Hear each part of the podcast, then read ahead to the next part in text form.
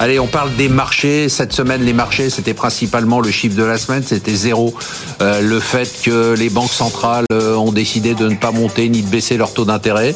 Et quel contraste, hein, quel contraste entre les États-Unis, pragmatiques, euh, la Banque centrale américaine s'est réunie, le patron de la Fed a dit bon ben on va baisser, il n'y a pas de sujet quoi.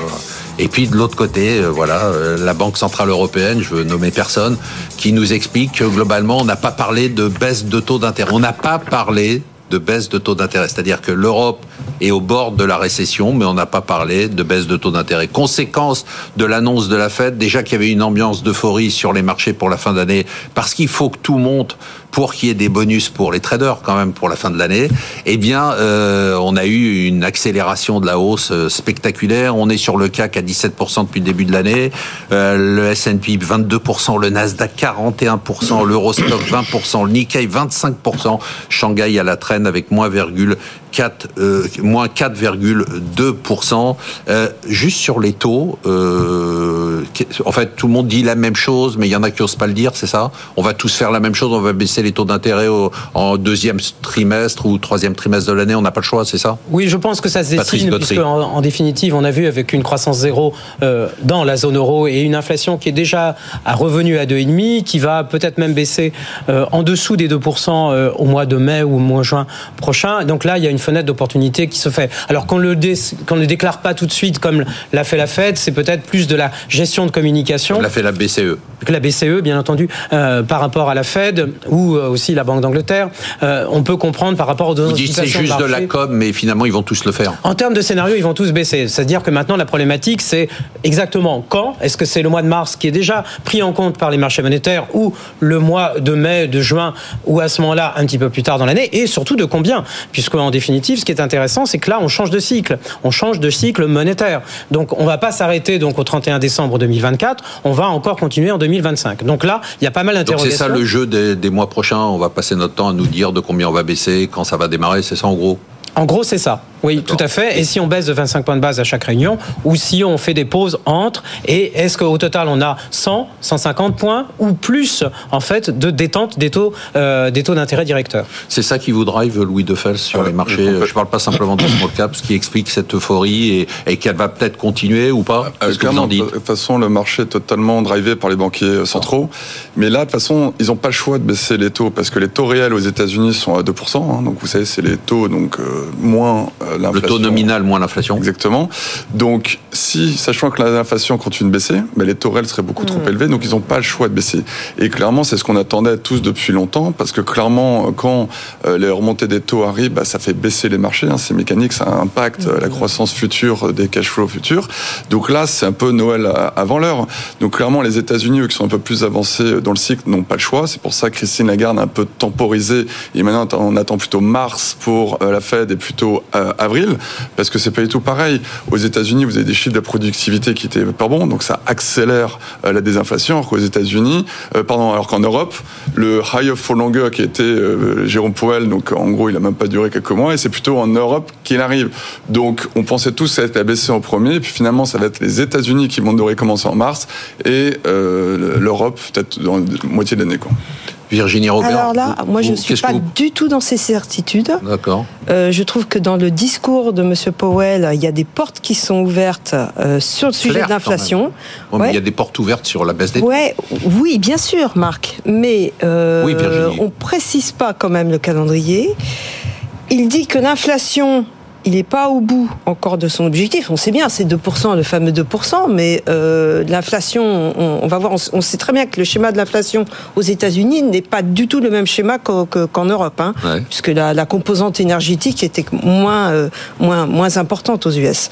Euh, il y a la question du, du quantitative tightening, et ça, ça me semble être plus important parce que les problèmes de liquidité, c'est le bilan de la Fed, c'est ce que fait la Fed dans les achats d'actifs, et elle continue son programme, on n'en parle pas tellement, mais souvenez-vous qu'en mars... Elle retire des liquidités. Hein, Absolument. et souvenez-vous qu'en mars 2023, on a quand même eu un épisode un peu compliqué, notamment sur les banques régionales, mais qui était effectivement l'expression de ce euh, QT qui est à l'œuvre depuis juin 2022.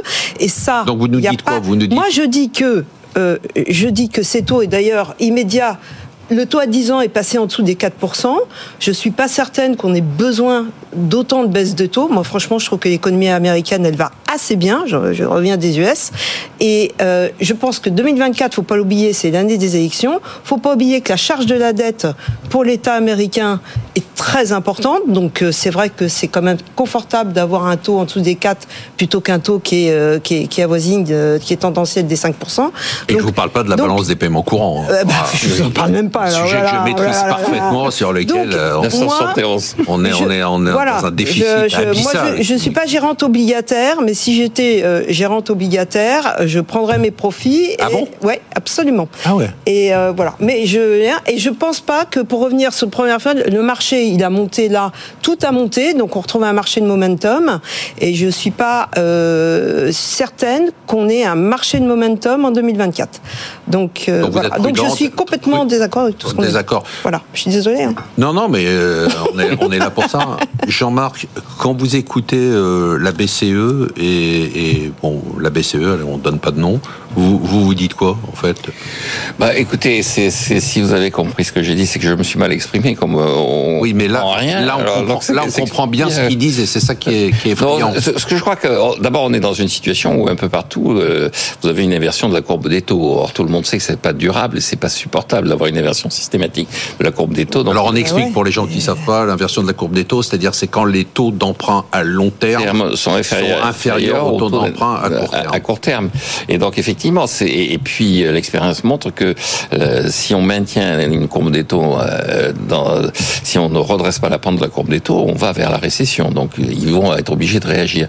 La deuxième remarque, c'est qu'effectivement, je crois que c'est important. Il y a des élections et vous avez un débat aux États-Unis sur le rôle de la banque centrale dans les élections.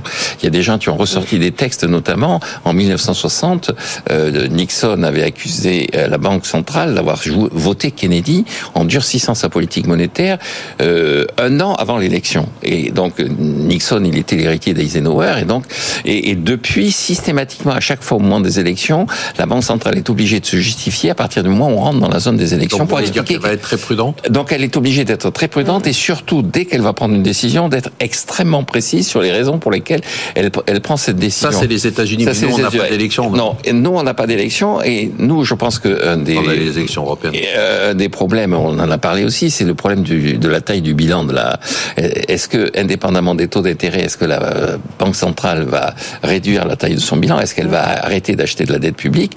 Sachant qu'il y a quand même deux pays dont la dette publique est maintenant sous, sous observation. Sous surveillance. Sous surveillance. Il y a l'Italie, évidemment, mais il y a aussi la France. Sachant qu'on a parlé de la Grèce. Vous regardez quand même la Grèce équilibre son budget. Le Portugal dégage non, mais nous, on est sur surveillance depuis des dizaines d'années et on continue à tricher. Oui, on continue à tricher, oui, oui, c'est le théorème de Chirac. C'est, les deux éléments de Chirac. Il y a un, ils vont, Bruxelles va pas nous envoyer des chats, ils en ont pas. Et quand il s'engueule avec le commissaire slovaque et que le slovaque lui dit, non, c'est pas moi qui suis le dossier, c'est le slovène. Réponse de Chirac.